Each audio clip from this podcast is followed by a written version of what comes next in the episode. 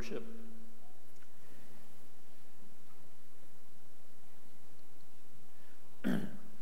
Let's go ahead and pray as we look into God's word.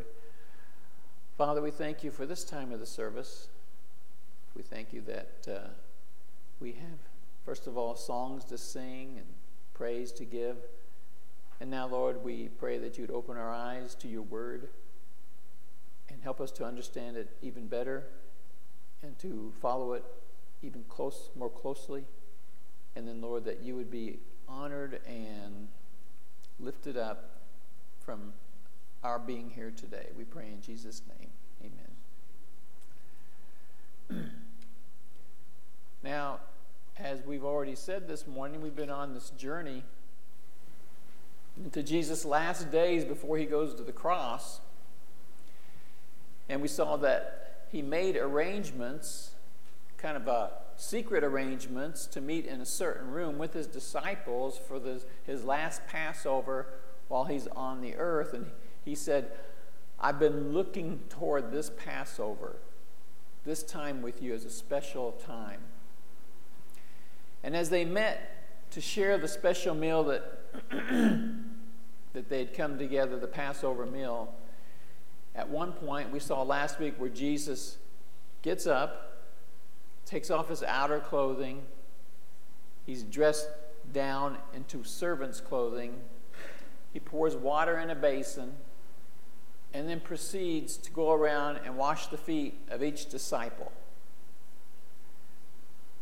Now, I don't know if you can imagine how that would feel if you were one of the disciples and you were sitting there and Jesus was up washing everybody's feet. Of course, Peter kind of resisted. He said, Lord, you'll never wash my feet. Like, you're not going to be my servant. And Jesus says, well, if I don't, then you can have nothing. We cannot have anything together. And he said, well, wash my head and my hands too. He says, well, after somebody's had a bath, all you need is your feet washed. And then Jesus says to them, now, you call me Lord and teacher, and that's true. And if I, your Lord and teacher, wash your feet, you should watch e- wash each other's feet. And so he's telling them that they should take the servant's role with each other. And then at one point during this time, Jesus shares some very disturbing news that it's going to be one of them that will betray him to his enemies. And these enemies want to kill him. And so one of them is going to betray him, knowing that his enemies want to kill him. And of course, that sets a tone in the room, doesn't it? That brings a dark cloud over the whole, the whole uh, evening. And then, at some point in the midst of all of this, Jesus informs his disciples that soon he will be leaving them. And where he goes, they can't go with him. Of course, Peter says, Lord, where are you going? I want to go with you. I'll follow you anywhere, and I will even lay down my life for you. And Jesus says, will you lay down your life for me? The truth is, before tomorrow morning, you are going to deny that you even know me three times. And so just think now, the atmosphere in this room. You know, they've gathered for a very special time with Jesus. They're out away from all the crowds. They're doing it as special friends with each other. They're with their most favorite person in the whole world. They've grown to love him. They're celebrating, you know, the most special meal that there is, the Passover. This meal where they commemorate God's powerful, miraculous delivery from Egyptian slavery. Yet, there's something ominous in the air, isn't there? I mean, that one of them will betray Jesus. him telling them that he has to leave them. His parting command is, now love one another as I have loved you. And then him telling Peter that he's going to deny him before morning. And you know, maybe we've all experienced times like these. We believe in God the Father, even when certain ones in our society try to convince us that there is no God and that religion is just superstition. We believe in Jesus Christ, that he died on the cross to pay for our sins, when others just scoff at that idea, that it's just old fairy tales. And so we take that stand, and yet in choosing to follow God, sometimes we find ourselves still facing serious difficulties. Difficulties that we might even think, well, should I, I be facing these? I'm a follower of Christ. I believe in God. And we face them in our marriages and in our families and at work and in our friendships and finances and in our health, when we have trouble with neighbors, even in church problems. Shouldn't our commitment to Christ take care of all those worldly problems? And just like the disciples, sometimes it's hard to make all the pieces fit. Like, why didn't God answer this prayer? And why did he allow this disaster to happen? Why did he allow this trial in my life? And I'm, I'm wondering if that's how the apostles were feeling. As you know, over the three years, of course, when they first met Jesus, you know, he, he brought all the fish in, and they're going, whoa, who is this guy? And then as time went along, they started becoming more and more convinced that, okay, this probably is the Messiah. And it was a long, slow process for them to just kind of keep taking it in. Different things that Jesus did, the things that he said, the, the conversations that he had with people. And now, at this point, they're pretty convinced that he is the Messiah. And they're pretty dedicated to him. But then all this stuff happens. The betrayal, him leaving, Peter denying. Well, in uh, chapter fourteen of the Gospel of John, Jesus has some words for his disciples that could bring about a whole different light on this subject. So in chapter fourteen of the Gospel of John, let's look at the first four verses. This is in that upper room. This is when all that stuff is happening that I just said.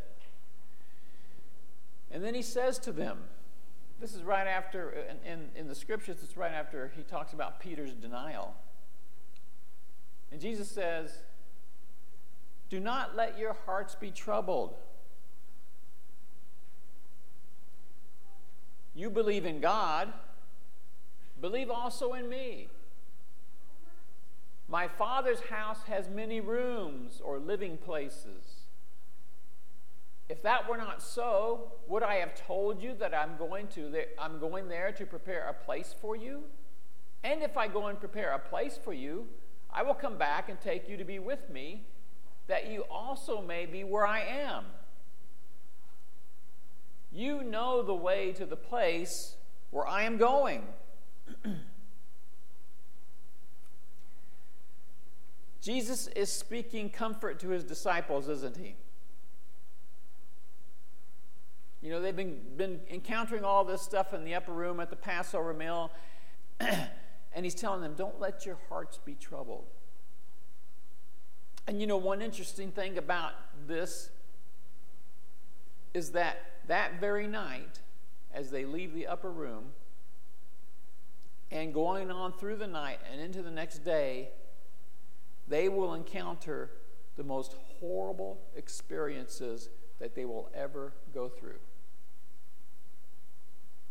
with the arrest, the agony in the garden, the arrest, the trials, the lies, the beatings, crucifixion.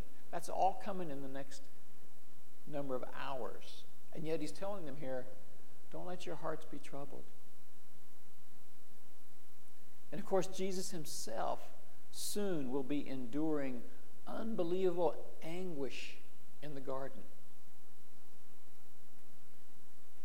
And he will be beat, basically beyond description. And he will be falsely accused and tried and condemned and hung on a cross. Yet, he's telling them, don't let your hearts be troubled.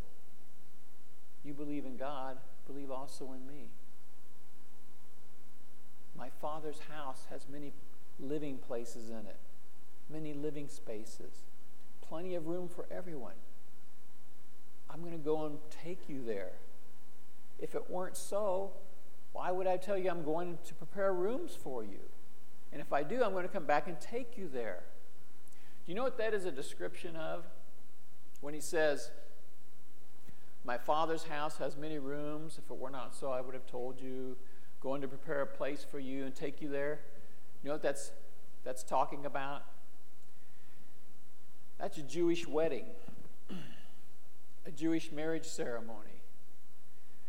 You know, oftentimes the two families would get together of the prospective bride, the prospective groom, and they'd make arrangements, the, whatever the money arrangements are and the agreements between the two families for this wedding. And then, uh, commonly, back in Jesus' day, then the groom would go back, he and his family would go back to their village, and he would be preparing a place. And oftentimes it was on the same property or maybe part of the same house. You know, just like even, you know, as we were living in the country, that sort of thing happened even with farmers, you know, that had a lot of land. There'd be a house there for uh, a son. They got married. Of course, after a few years, that son and new wife would kind of move off to another place. So I, I think they they would change that up a little bit. But he says, I'm taking you back, and it's just like a marriage ceremony. And what would happen was that the groom would come at some point during that year. It was usually within about a year, and they didn't know when he was coming, and that's when Jesus talks about we always have to be ready. And so the bride always had to be ready. And then when the, he would come with his, his uh, men, his groomsmen, his friends, and they'd be like a procession coming into town. And then there would be people seeing them and going back and warning everybody, and everybody's excited about, here comes, you know, here comes the wedding. Here comes the wedding party. And they would all come in, and the bride would get herself ready, and then they would go back to the groom's place or wherever they're having the ceremony and have the wedding ceremony. And then they would move back in with, with the groom and his family. So Jesus is saying, I'm leaving for now, but I'm going back to prepare a place for you. And we know that there's going to be a wedding supper of the Lamb, don't we? And there's plenty of room in my Father's house, on his property. It's going to be great. It's going to be a great thing. So don't let your hearts be troubled. And in fact, you even know the way to my Father's house. He says, you know the way to the place where I am going. But here's where we run into a communication problem. Thomas's answer is,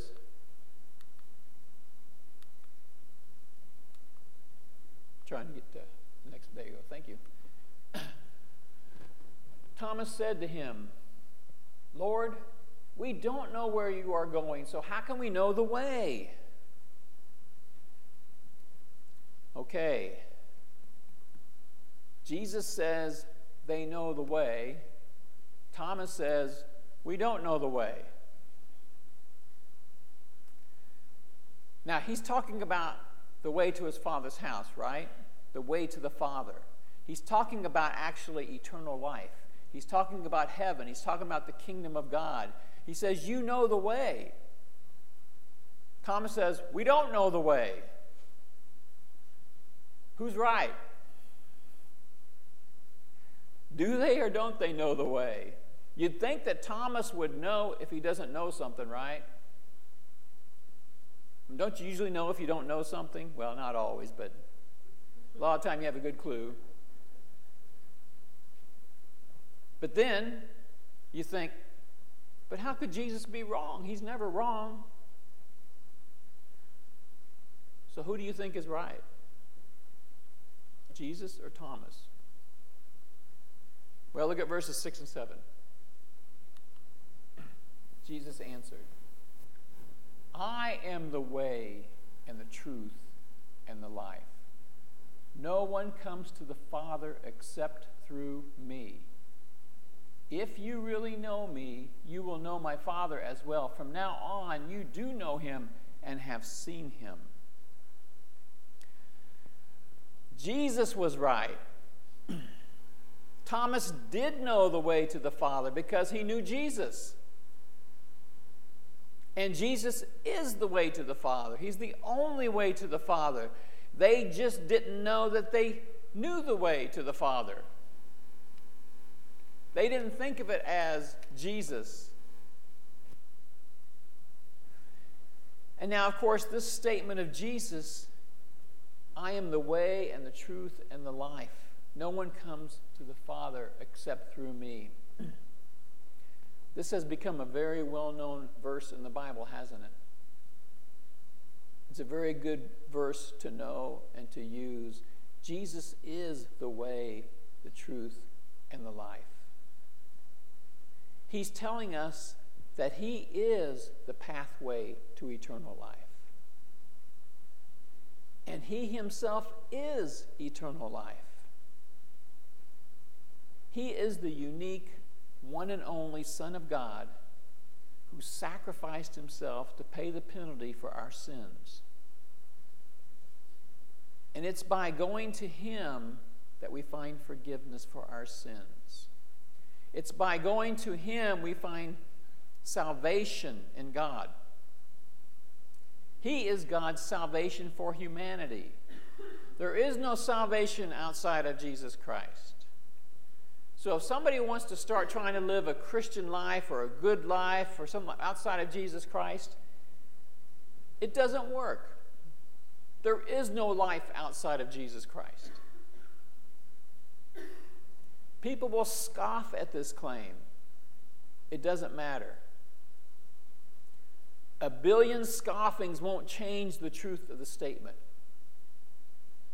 Stephen Hawking, who died recently, was agreed by so many people that he was the smartest man on earth, the most intelligent man on earth. He, he did papers that almost no one could read, black holes and, and all kinds of things about the, the universe. He did not believe in God. He said at towards the end of his life, he did not believe in God. Of course, he did not believe that Jesus was the Savior that saved us from our sins. He did not believe in sin and salvation like, like the Bible teaches. And you know what? He lost. It doesn't matter what his I Q score was. It doesn't matter how many papers he wrote. It doesn't matter if he could out-argue people. What matters is that Jesus is the way to the Father. And that truth is the basis for everything else. That Jesus is the way, the truth, and the life. And that is the foundation for everything. And you know what? A small child can receive it. While a brilliant scientist can reject it. That kind of tells you what it's all about. So think what's being said here.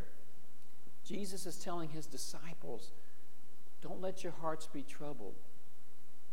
Even though he knows that the most horrible experience that will ever be is right in front of him. So why can't he tell them not to be troubled? Is it because it won't be difficult for them? No, it will be the most difficult thing they ever face. Is it because it won't hurt? No, it's going to hurt very, very badly, extremely, excruciatingly painful. Then why does Jesus tell them not to let their hearts be troubled? You know why? Because Jesus has it all under control. God has it all under control. Believe in God. You believe in God, believe also in me. My Father's house has many rooms. If it were not so, I would have would I have told you I'm going to prepare a place for you. And if I go and prepare a place for you, I will come back and take you to be with me, that you may be where I am. You know the place to where I'm going. They are headed for horrible suffering, but God has a kingdom waiting for them on the other side. Jesus is headed for horrible suffering, but Jesus has a throne waiting for him on the other side. Jesus wasn't looking for glory in this life. He had his sights set beyond the cross. The writer to the Hebrews talks about this in a few verses. He says in chapter twelve, and let us run with perseverance. Perseverance is that hanging on during the tough times. It's not giving up. Let us run with perseverance the race marked out for us, fixing our eyes on Jesus, the pioneer and perfecter of our faith, of faith. For the joy set before him, he endured the cross, scorning its shame, and sat down at the right hand of the throne of God. Consider him who endured such opposition from sinners, so that you will not grow weary and lose heart. They are headed for horrible suffering, but God has a kingdom waiting for them on the other side. It's that perseverance mindset. Do we have the perseverance mindset? I think it's easier for us to just kind of let it go because of the prosperous. We have so much comfort and so much prosperity. I think it's It's easier for people living in prosperity and abundance to kind of lose that persevering mindset. But it's looking past the suffering. It's seeing beyond everything to the finish line. It's what allowed or encouraged Jesus to complete his mission for our sakes. Finish the mission that the Father gave him so that we could be saved. And it's what can motivate us to complete the mission God has given us. If we're just walking along without giving any attention to what the Lord wants and what we're supposed to be doing for the Lord, we've missed it.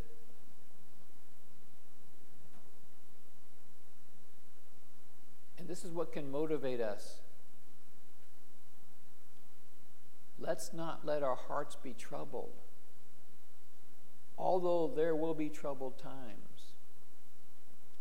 We believe in God, and we believe in his only begotten Son, who gave his life as a ransom for many, who endured the shame to bring us to glory.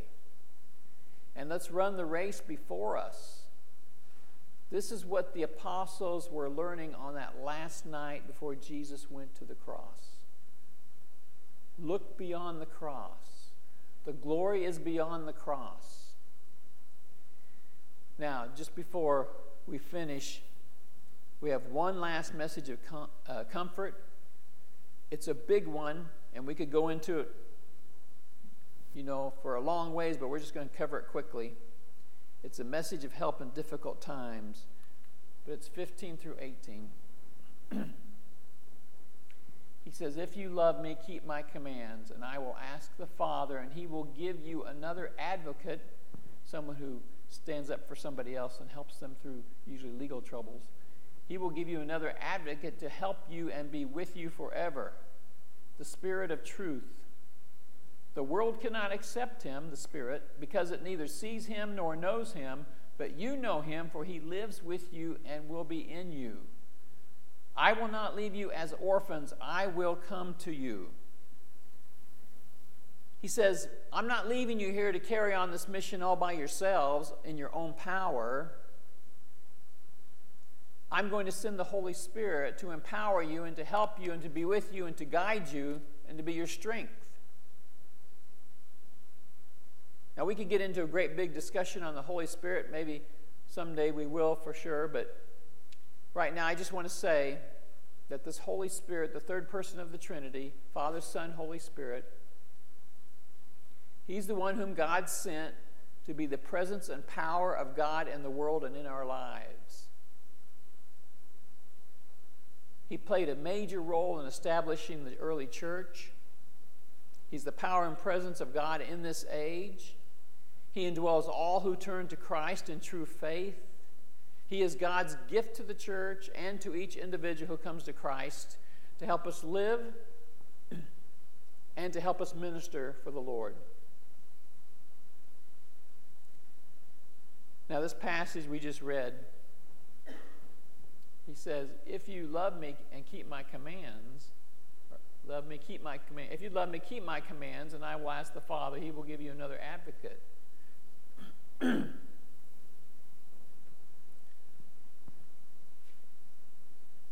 Jesus was telling them that if they set out on his pathway that he's given them, he's going to send the Holy Spirit. And the Holy Spirit is sent to help us in this life. He's sent to embolden us to live for Christ. He is sent to strengthen our faith, to teach us and give us understanding in God's truth.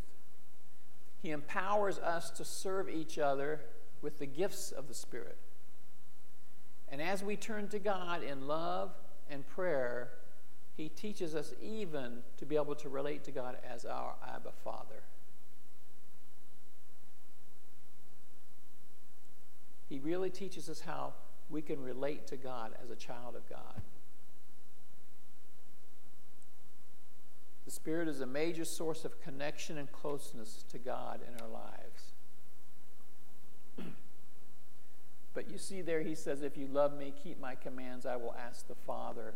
The Spirit works in tandem with our willingness to love and follow Christ. That's God's plan.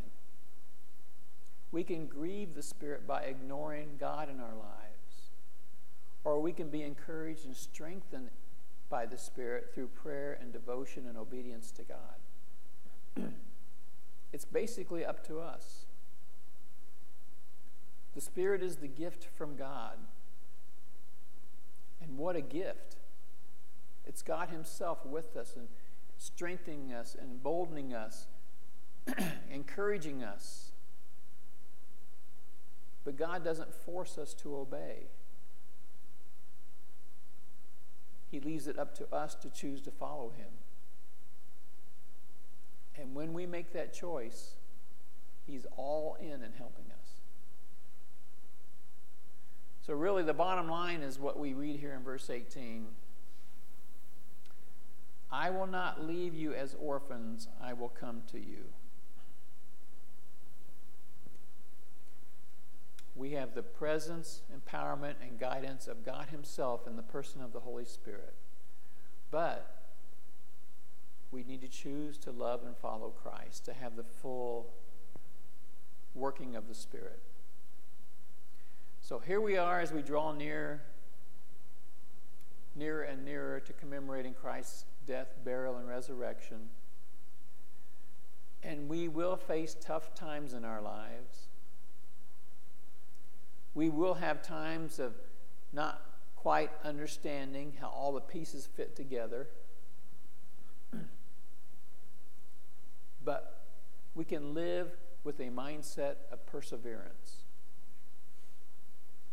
We can set our sights beyond the cross.